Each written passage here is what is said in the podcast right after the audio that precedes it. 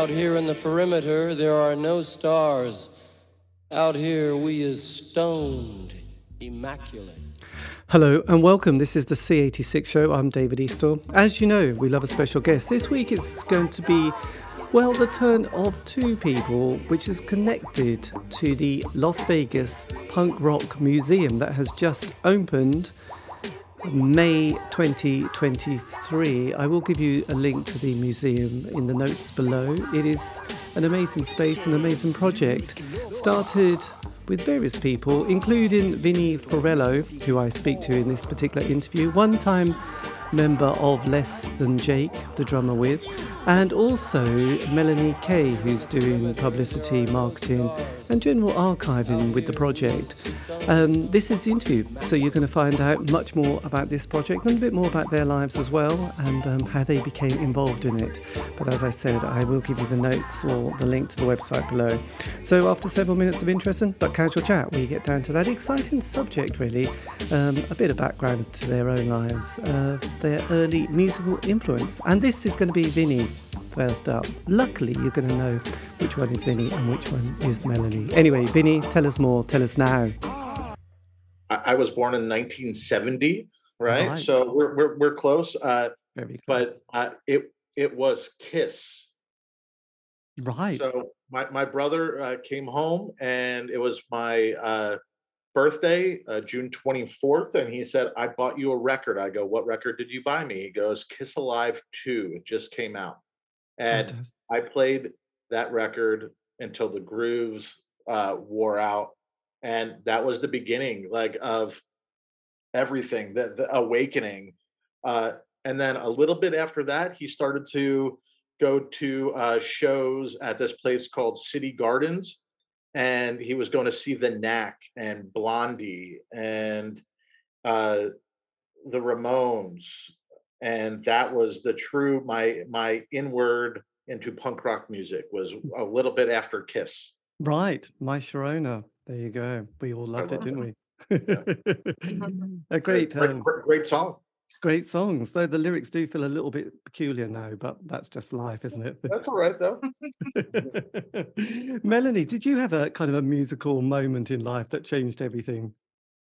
Yeah, I mean, uh, I uh, would listen to my parents' records, and they liked uh, Bowie and Ultravox and the Dictators and Blondie, but a lot of um, uh, sort of peppered into that was a lot of Motown and reggae. So, you know, Stevie Wonder and uh, uh, the Staple Sisters, and, uh, uh, you know, it was uh, a pretty eclectic mix of music that yes. um, we liked.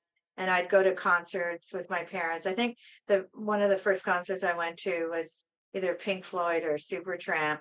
And I was with my mother and I was probably about 12 and someone passed me a joint and uh, I was horrified. I, I said, no, thank you. And my mom said, next time, pass it to me.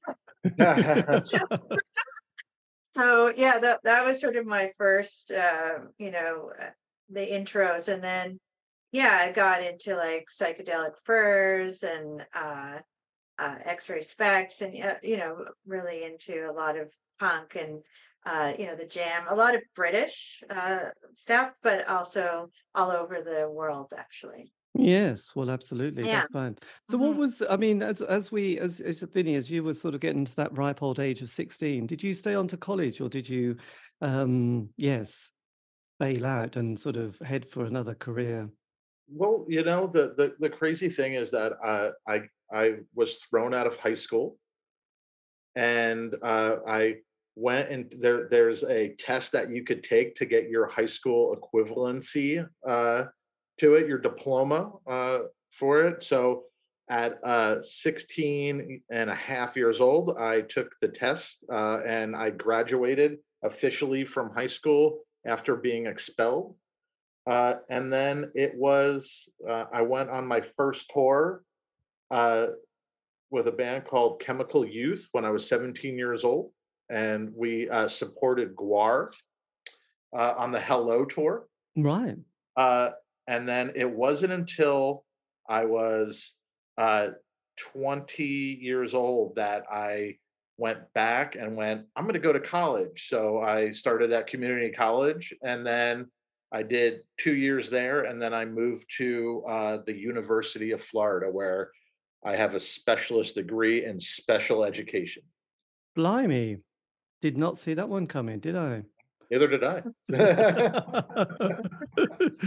and what about you, Melanie? What happened when you hit 16? Did you stay on to college or did you? Well, uh, high school, you know, was a bit of a rocky road and I would skip a lot. But um, I uh, was getting really high grades in English, you know, um, getting hundreds in that, but then, you know, barely scraping by in math. And so there was sort of this uh, weird uh, imbalance in, in what I enjoyed doing and what I was good at. So yeah, I, I kind of squeaked by and um, I started booking bands when I was 15 and, uh, you know, got into a band and was singing in bands. And so that was really my focus at that time. But like Vinnie, I decided that I also wanted to get a diploma. So uh, I had to uh, do a course where you had to get over, I think it was 85 in order to be accepted to university in Canada uh, as a full-time student. And so I did that. But, uh, and I did one year because uh, uh, my backup plan was to be an English teacher. Right. And, um, and then uh, once I was in that environment, I realized that I wasn't really enjoying it. So it was more about having that option hmm versus really wanting to, you know, sink my teeth into that.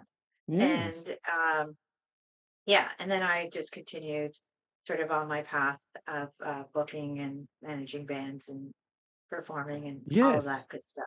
Yeah.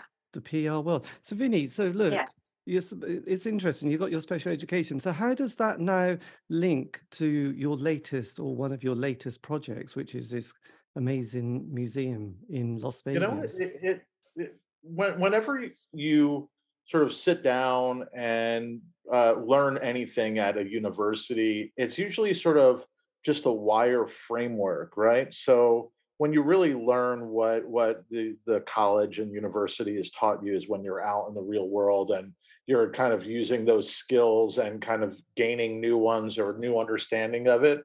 So for me, I spent six months as a special education teacher in high school hmm and uh, you start to learn sort of how to talk to people how to connect to people how to sort of uh, un, you know untangle this knot in some people that you know have uh, a little bit more of a, an emotional disability and things like that so uh, I, I used that for six months and then uh, on my sixth month of being a professional teacher i left to go on my second tour ever with Less Than Jake, and uh, never went back to teaching after that.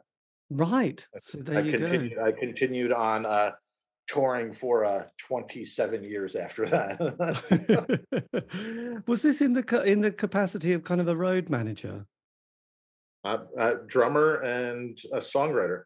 Song, blimey, there you go. There you go. Less than Jake. My God. So that was your your apprenticeship in the world of rock and roll. Uh, That was that was my my baby, and and still is. Maybe the baby's living out of the house for a little bit now that I'm I'm not touring, but uh, that that was the the true test of getting to know the world, right? And of, of music, of everything. We toured, you know, uh, uh, extensively, nine months, nine months to eleven months a year for the first, you know, uh, six or seven years that we were touring.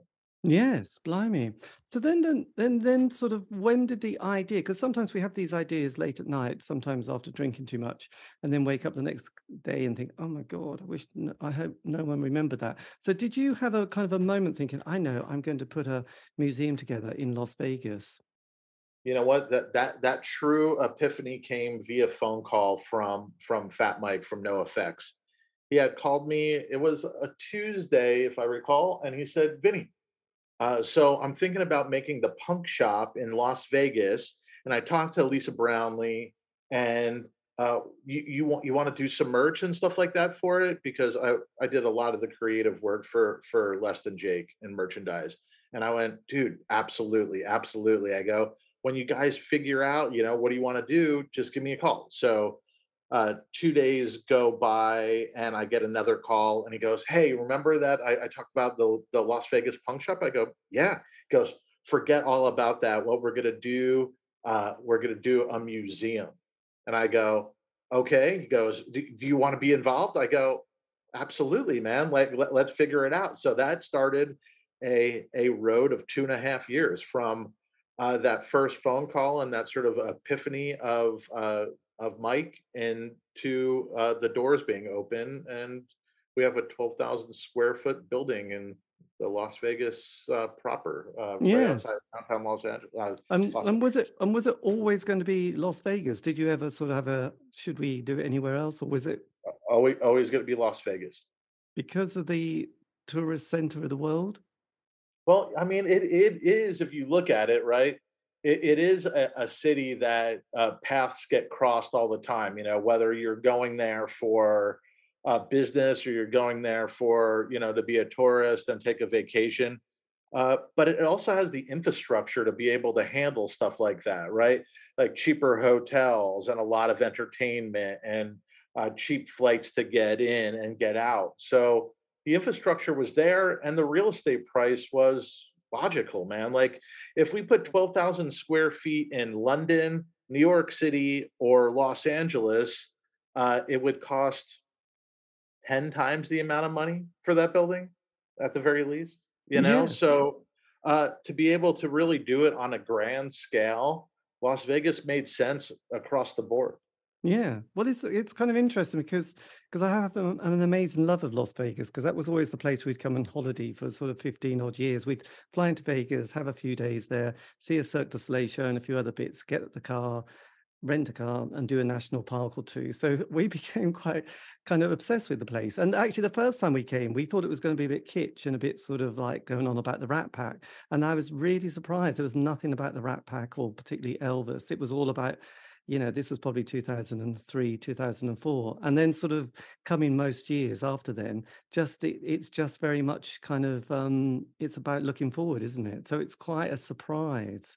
it, it, it you know las vegas definitely has the occasion to look over its shoulder at its history right and you can get to those like points of oh yeah there's you know that the rat pack era you know that that sort of uh, las vegas forming you can still see it a little bit but for the most part las vegas looks forward right it looks into the future the bigger the better you know uh, the the broader idea of of what entertainment should be and that's cool and uh, the museum sort of fits into that headspace, right? It's that what better place uh, for a punk rock museum, this sort of like big grand idea, than uh, into a place that that accepts big er and grandeur ideas. Yes, well it's it's it's it's interesting. And how did you get um involved with this, Melanie? Um, I guess it was probably a couple weeks later, and uh, Mike got in touch with me. And initially, uh, what he wanted me to focus on was artifact outreach. And, you know, because I've been doing uh, publicity and whatnot in Canada for over 35 years, uh, I've booked a lot of bands and, you know, worked with many artists. And so, um, yeah, he asked me to sort of focus on that and and that's what I did. And then it was sort of, you know, um, as things were developing, it shifted to as we were getting ready to open, uh, to look at, um, you know, digging into my PR uh, sort of skills and and uh, you know now it's uh, still artifact outreach, but the main thing would be publicity for the Yes, museum. my God, Mm, artificial um yeah. artifact outreach must be the most exciting thing. So you literally started just going through your contacts and social media saying, "Hi, we've got this Yes. museum, and you know, by the way, do you have some some stuff in your attic that you haven't looked at for 30 years? And would you like to bring Exactly.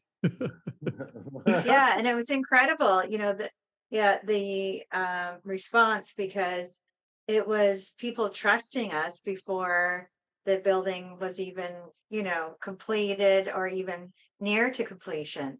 So it was it was a very um a lot of moments that were quite moving you know because someone's father had passed and uh, their son you know had their bass guitar as an example.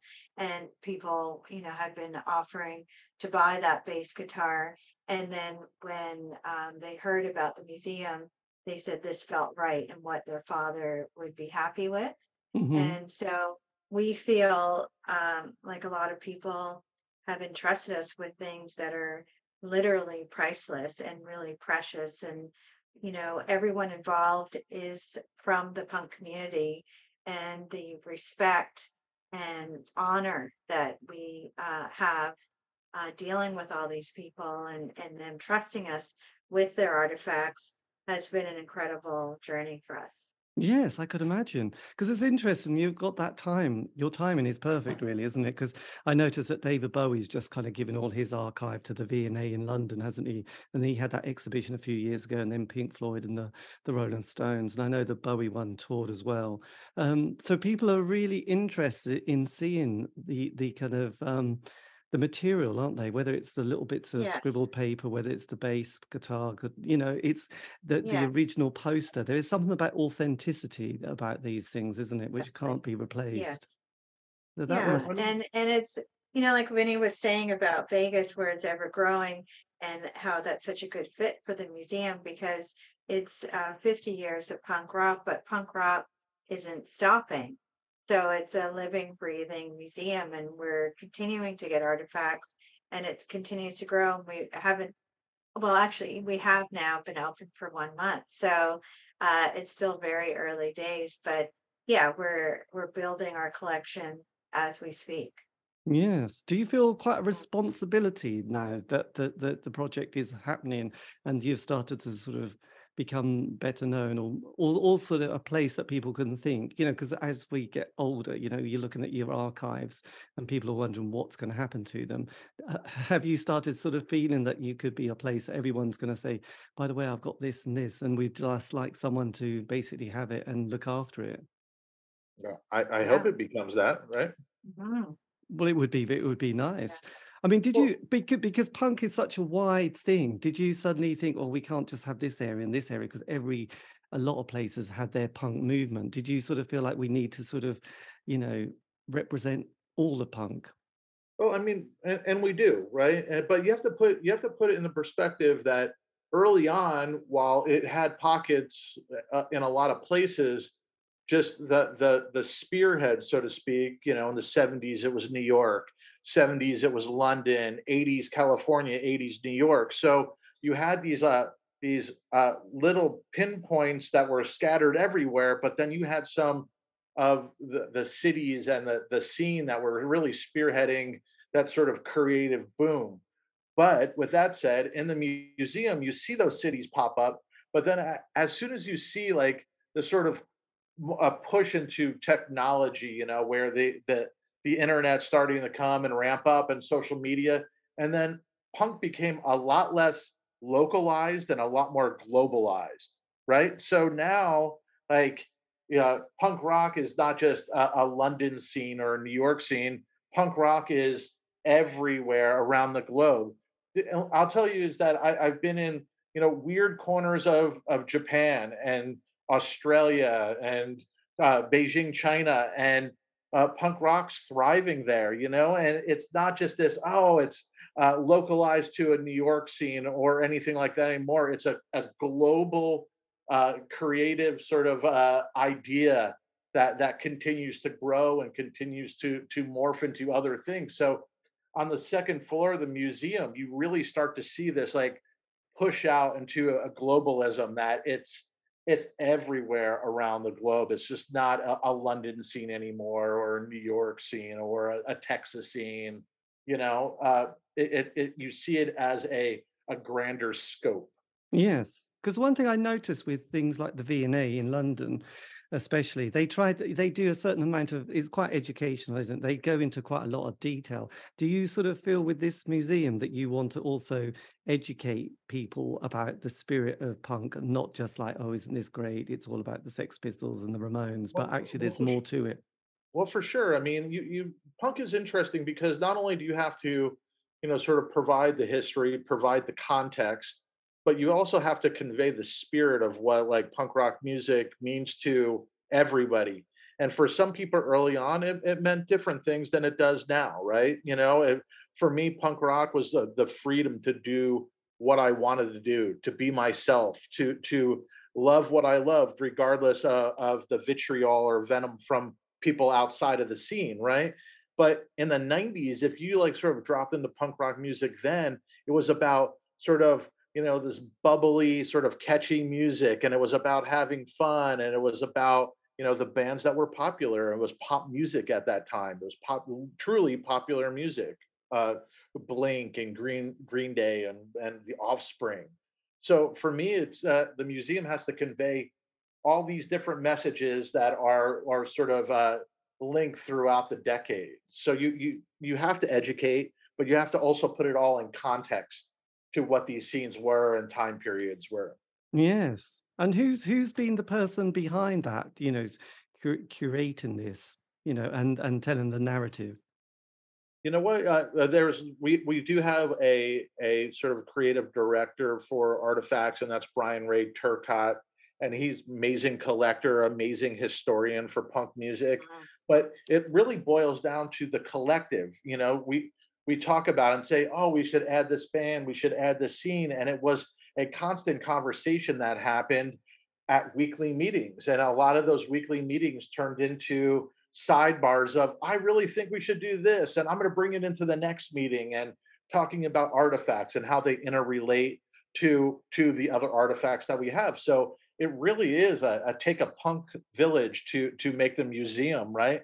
It wasn't just this one person it was this group of people this collective and you had bryan ray who is this really true uh, uh, in-depth collector and punk historian that was you know, sprinkling uh, the narrative. And if you go look up Bryan Ray Turcotte, look at the books that he has, they're amazing. You know, uh, a lot of uh, punk shirts and flyers. And there's another one called Fucked Up and Photocopied that deals with with that, right? The the flyer side of uh, punk rock music. Uh, but yeah, it, it was interesting because everyone wanted to add something and make sure something was represented in the museum that other people might have went, ah, we don't really have to add it, but there was always someone uh, close by going, no, we got to add it. Like this is why it's important, and uh, that, that's that's cool to me, man. To be able to, in context, work with a lot of my my uh, my equals, right, uh, and to be able to push out all of our our ideas into this building, uh, it's amazing. Yes, absolutely. I mean, and the interesting thing, you've got your your guided tours as well, haven't you? Which is another additive Yes. with musician musicians. So who's um how did that idea come about?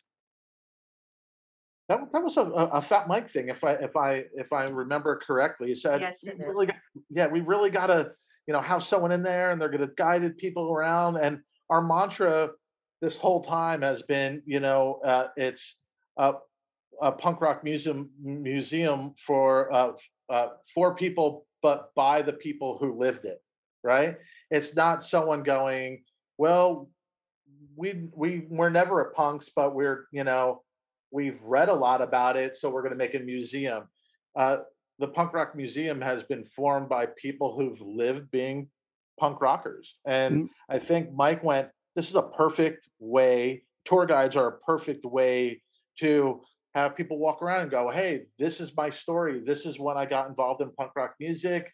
I went to this show and I got hit in the mouth at that show, and you know, we're, e- whatever the case is, right? There's always fun stories about gigs, and for musicians, uh, it's great to be able to tell those stories about uh, what they've lived and how they lived it in, in the context of punk rock music. Yes, that's interesting Yeah, because it's I how they how they connect to it, right? Absolutely, absolutely. Yeah. I mean, there is a lot of layers because I, I was just thinking when you were talking. I did an interview with um, the photographer Kevin Cummins, who did a lot of stuff on. He was quite famous for his Joy Division pictures, but he's been, you know, a photographer. But he did the Sex Pistols in 1976 on Christmas Day when they were playing in Huddersfield, and that book only came out a couple of years ago, and it was like. Surely people would have been interested in this, and he said it. It take it, these things often take about thirty years plus for them to suddenly gain a bit of traction because there was also and I have to vaguely look to my left. There was a book on Boston punk scene and also Texas for a reason, the punk scene. And it was like these photographers from that period had, you know, took some brilliant pictures, went, that's great, but no one's interested. I'll put them in my shoebox. And then went, oh, I've got all these pictures. And someone went, oh my God, that's amazing. You must put a book out. So it's interesting that your museum has, is come out at this time when I think things were at the time when you're experiencing it don't have any kind of importance. You look at it as if it's just like normal, but then you look back and think, oh, that was quite a lucky period, wasn't it? And I hope someone's got some photographs. So the timing of the the museum is perfect. Yeah, I mean, I couldn't agree more. I think that, you know, there's a point in time now where you're running into some photographers that were around in the 80s and they're kind of going, hey, I, I just put this into a book and can someone help me promote it? Can someone, you know, bring some pictures and and help, you know, uh, document what I did? And I mean, uh, myself and Melanie both, we were taking part in a weekly photography meeting, and we would each bring in a photographer and kind of talk about it and go, hey, I, I Kevin Salk being one of them. Hey, uh, Kevin Salk, he's really into the museum, and here's some of his pictures. Uh, and then move on from there. Hey, it's uh, Rikki Ercoli, who is on temporary exhibit at the museum currently. Mm-hmm. But hey, he took these pictures in New York in the 70s of uh, Blondie and the Misfits and and Circle Jerks when they were touring and things like that early on. And you tap into this sort of like creative energy that people had at that time and it stayed in a shoebox that the negatives are are tucked somewhere in the sock drawer right and yes. Mm-hmm. uh, until until people go hey uh, I, I'm I'm getting closer to the end than I am the beginning. let me let me find a place. Let me yes. show what I did. Let me show who I was. Let me show who other people were at the time. And that to me, man, documenting the history is such a cool thing for punk rock music because yeah. Mel said it earlier. It's a living, breathing museum. It's finding people that are still around to tell the story in their own words. It's not looking back and trying to paraphrase somebody's story about being involved in the, the 70s punk scene or the 80s punk scene in California. And having that is such an important thing to be able to document in a, a living, breathing person to be able to go, this is how I lived it, this is how it was, this is my art, whether it be photography or whether it's zines or whether it's music, whether it's graphic art. Fashion. It, you know, mm-hmm. it, it just be it's uh I, I said it and I'll I'll say it again right here. It's an honor to be able to do that. Yes, this is this is yeah no yeah. It's, it's, an important thing and and sort of looking forward how do you see the museum shaping you know in the next 12 months you know two years Mel, Mel, well you... I'll, I'll, just say it's it's you know walking around it's such a uh, feeling of joy uh, that everyone uh, feels going through the museum and everyone's got giant smiles on their face and and you know in terms of how it's going to develop like what we were saying earlier where um, you know artifacts are continuously coming in and we've got programming in the works you know to have um, uh, people come uh, do book readings and show their films and um, you know do uh, little acoustic performances. So the the thing is is that the one of the words that kept coming up in our meetings as we were getting ready to open, and that continues to be uh, a goal and a theme, is that we're very mindful that we're as inclusive as possible and that representation for everyone is very important to, to everyone in the collective. And so, in terms of how I personally see it, is that it's just going to keep growing and that more people are going to come forward now that we've opened our doors and uh, say, like you were saying, David, you know, here's you know my shoebox and can you put it up somewhere? All the stuff in it. And I think it's just going to continuously grow. Yes. And how do you and how do you create it though? Do you do you have some bands that you think you were kind of there, but that wasn't really punk? I'm just thinking some of the New York scene at that late 70s. You had a kind of a, a almost a rockabilly sound, didn't you, with the Rockats who went, then you had the Stray Cats. I mean, would you mm-hmm. say, oh, you played at CBGB's and you were at Max's Kansas City, and obviously really important, you were there in that scene, but do you you know do you some have you ever struggled thinking "Oh, i'm not quite sure if we start letting this band in that's not quite the band that we can put into a category how does that work Yeah, a, a lot. A, like I had said earlier, there's a lot of conversation that happens, and you know, while I wouldn't uh, have included X, Y, Z, but when someone you know comes to the table and is passionate, going, "What do you mean, dude? Like it, it it should be X, Y, Z should be included because of X, Y, Z, right?" And go, "Oh, okay, I get it." And you know, you you have to follow people's passion about it, right? And just because they weren't on my radar doesn't mean that they weren't an important like facet to to the punk scene or to the overall sort of uh way that it sort of blossomed out, right? If if it wasn't for, you know, sort of some rockabilly bands that were on the fringe, would we have other bands that that took up, let's say, Living End, right? Which is a punk rock band, right? Would we have the Living End if we didn't have Stray Cats? Uh, no, we definitely wouldn't. I'd say that was a pretty like clear like sort of vision on it. So you have to start to like, you know, follow that ripple that happened all the way back and then go, yes, that that that makes sense. And you also have to follow the passion. If someone's so passionate about it, they belong. You have to listen to that passion. That's what a, a group work is. That's what's being part of a collective is, is being able to listen to other people's thoughts on why this is important and and trust their instinct and trust their like sort of passion about it. Yes, because it's interesting. Mm. You've got quite a an a, a a time frame on this, and I was just thinking how sort of punk in, say, the UK started. It was like a lot about poverty and not having anything, and there was no future. Quite literally, no one was really that bothered. Huge amount of unemployment and very little money. And then there was the prog rock world with you know all these you know Yes and Genesis and people like that that came along. So there was a lot to kick about. It wasn't there, you know, there was a lot to get angry about with the state and then you know this is a bit simplistic but you know it's just hang in there. And then you know punk has about three to four really good years and then it gets dilute and then another scene comes along and then another then grunge comes along and that sort of has that energy again. And then you get woodstock 99 and you think oh it's all gone a bit sour again. I just wondered how you you know where you kind of sometimes start and finish with some of the the bands that you might get asked to um dis- display or exhibit You got you got to surf that wave one by one, man. You can't. There's no there's no blanket to it, right? It's someone asked me, you know, about let's say the 90s and and the year punk broke, right? Or in the early 90s, would I include uh Nirvana in that? I personally wouldn't, but do we as a museum include Nirvana as part of when punk broke?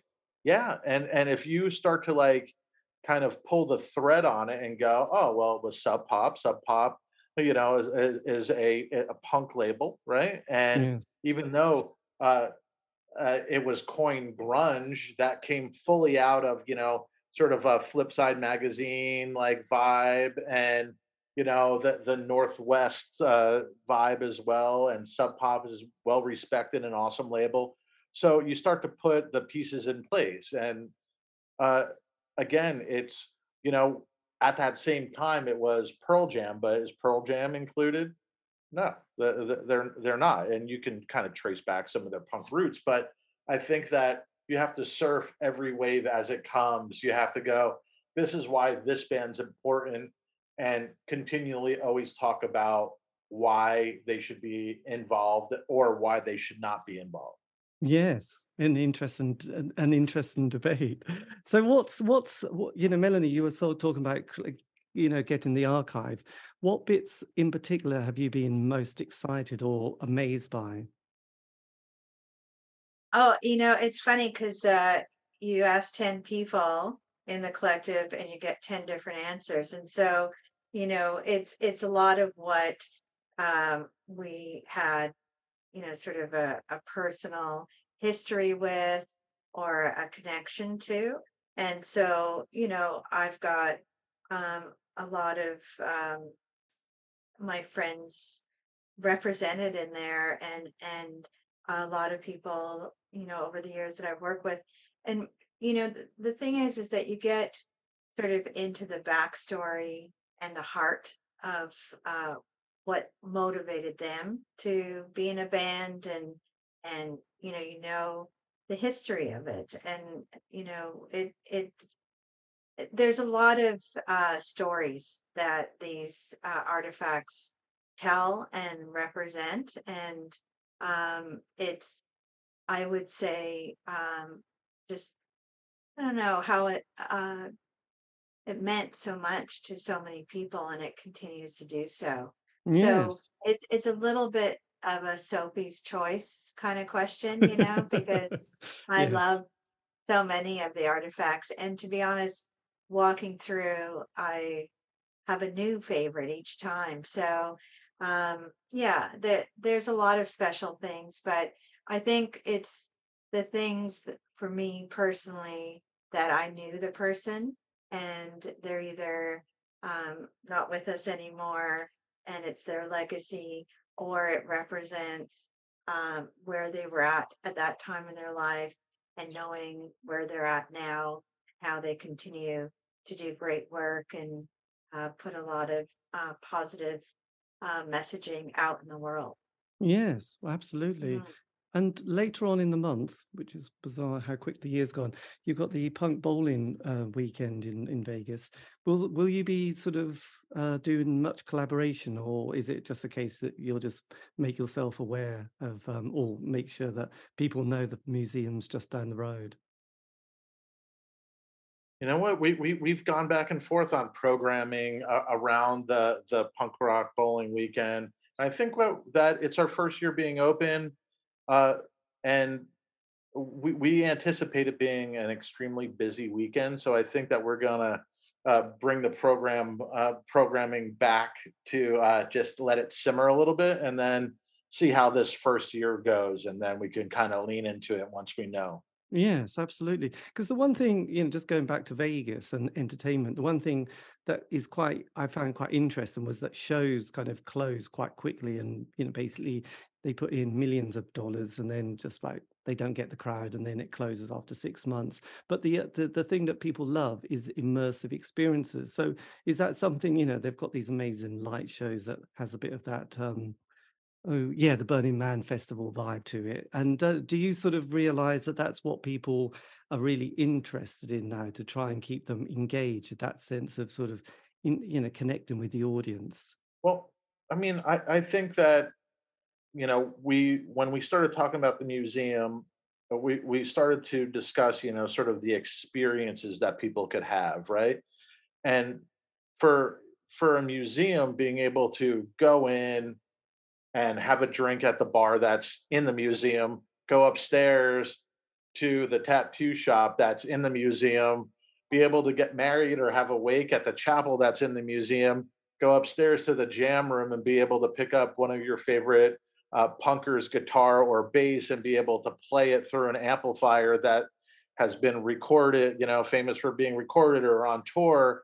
I I, I would I would push that against a, a light show any day right? And and the fact is that you know we become that sort of hub of experience uh, that you would usually kind of equate it to like punk culture, right? So I, would I am betting more on that than if we had an awesome light show that that you can sit in a room and and hang out on.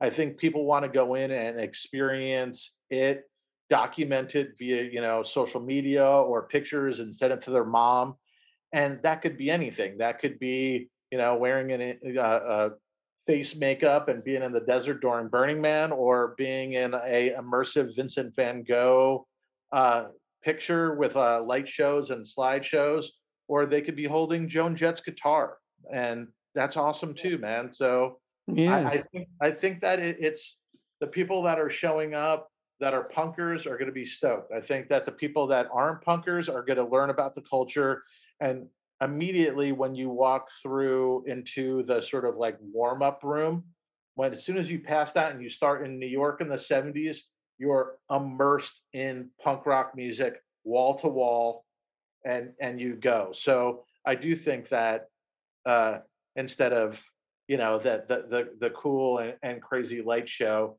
being able to look around and really be uh in the middle of punk rock history i think people groove on that Yes. Did you were you kind of um did you go to the the Mob Museum and have that kind of walking through experience?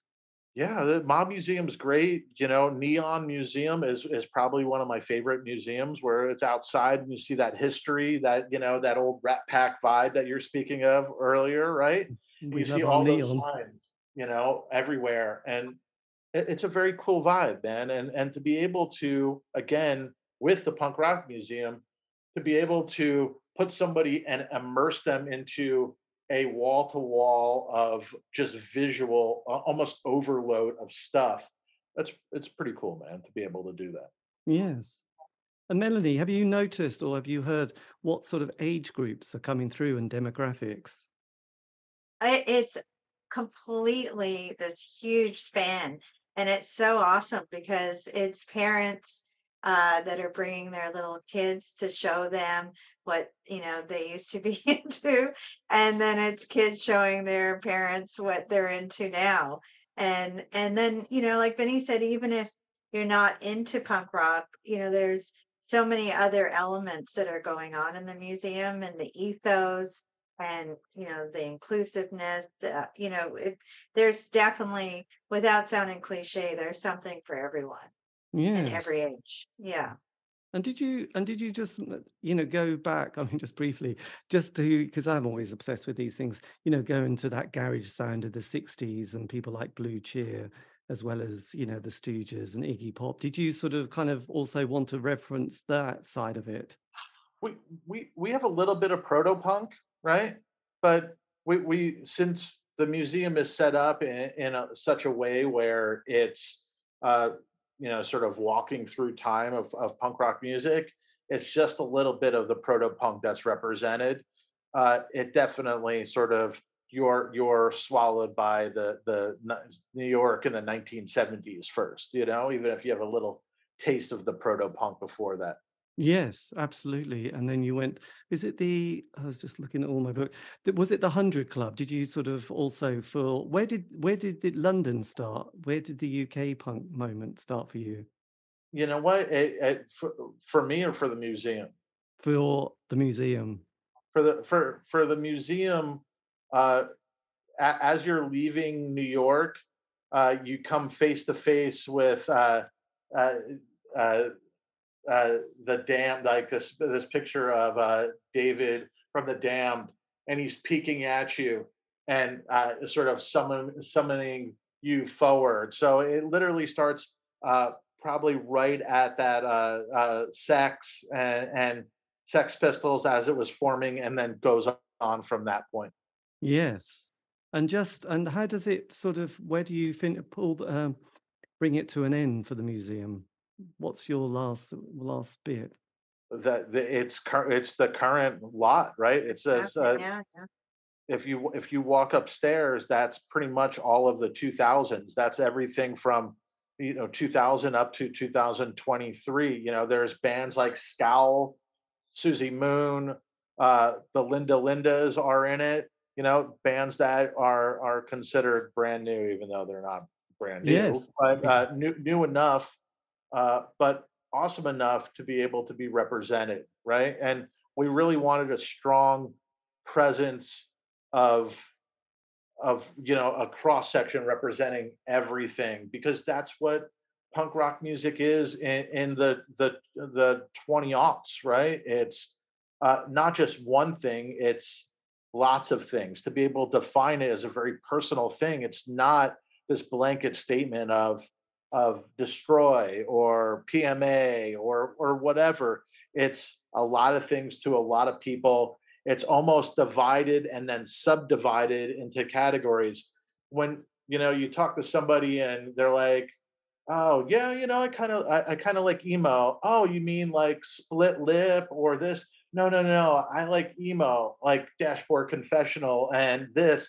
And it's so subdivided and then divided again that we wanted a, a really good cross section up into the 2000s. So it's uh, uh, there's a lot up there, and if you're looking at it, there'd be some people going, "That's not punk," but it's punk to somebody, man, and and uh, it's not it's not it's not up to me to how to define it.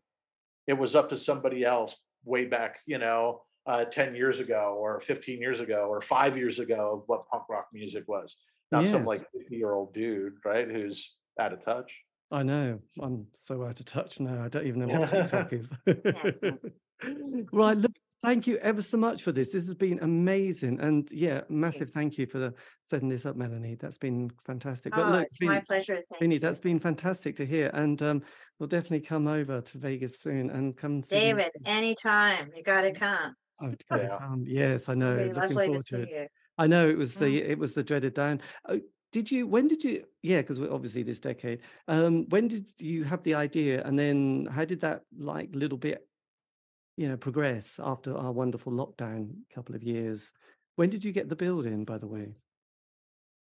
Uh, two years ish ago, we got the building, and uh, Mike went to Vegas, and he was living in Los Angeles at the time. He went to Vegas to look for a building and he was across the street looking at a building going you know i remember he had text everybody uh, and went oh i just saw this and it's not really that cool. And then uh, maybe about a half hour after that he walked across the street and walked into a uh, kind of uh, i don't know an antiques mall is what the building was before us and he was like i found the museum and we were like, what? He was like, dude, it's an antique mall. There's rooms. It's like a fucking maze in here. Like, you, are not going to believe it. And he took a picture. I have the picture saved. He's outside of uh, the building and he's pointing up at this antique mall sign. And uh, that, that was it, man. He stumbled on it just by chance. Went to go see a building across the street, saw the for sale by owner sign on the fence and walked in and fell in love with it and, and we leaned into it ever since. That's been amazing. Did you did you just kind of have a little bit of like oh when's this uh, experience going to finish? You know i'm thinking of the pandemic. Did you ever have a moment where you thought god this is really irritating. Is this a good time to start a business? Or were you just always confident? Oh, oh, always up for it man. You got you got to follow the passion right? It's that if we were sitting around and no one was passionate about it anymore, then you start to to wonder if it's ever going to happen. But as long as you know, sort of the embers are are hot, you don't you don't second guess it, right? There could mm-hmm. be stumbling blocks, and there's stumbling blocks in everything, man. It's like if if you're starting a business and you're literally taking an idea out of the ether and then starting to form it in reality, right? A just by starting to form it from this idea you're you know uh, uh, uh, the 10% that that actually follows through right yeah. and then being able to like push forward step by step by step uh, now you're you're part of the 1% that's actually enacting on the the original sort of movement to take an idea and make it into reality right so yes. you don't give up when you're in the 1% you're not giving up the idea because there's a, a COVID pandemic, you're going, hey, uh, after the pandemic, this is to be this is to be awesome, right? And it, it drives you, man. And and of course, like interest wanes, and you start to second guess: Is this to happen? Is this a good idea? What are people to think? This is thing, but there's always someone in the collective going, "No, this is this is awesome. This is this is going to be awesome. This is going to be rad." And I can't wait for people to see it. And you, you it, it's almost that that sort of uh, PMA, that that mental positive mental attitude. It's like a magnet, right? Uh, you just get sucked into it, and you start to push forward. Yes, yeah. blimey, I felt like I was in the presence of Tony Robbins there.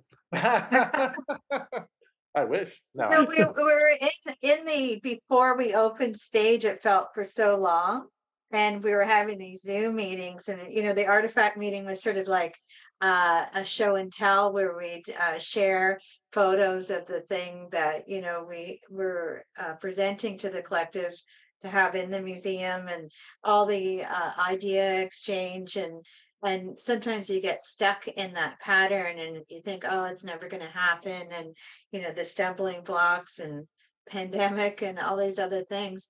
But we all are coming at it with our hearts on our sleeves and everyone is so passionate about what we're doing that's involved that there was you know like Vinnie said, there was these moments where you kind of go, I don't know, and then someone goes, No, we got this.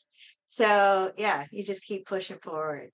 Excellent. Well, no, it's it yeah. looks amazing. Well, look, thank you ever so much for your time. This has been amazing, thank and you. I'll and I can send you the link as well, and you can use it on wherever your social media platforms. yes, platform thank sites. you. We'll share but that, that'll sure. be great. I'll do that mm. very soon. But look, thank you, Vinnie, and thank you, Melanie. This has been amazing, and have a lovely day. Thanks, David. Okay, thank you very much. Take care. Bye. I'll say goodbye.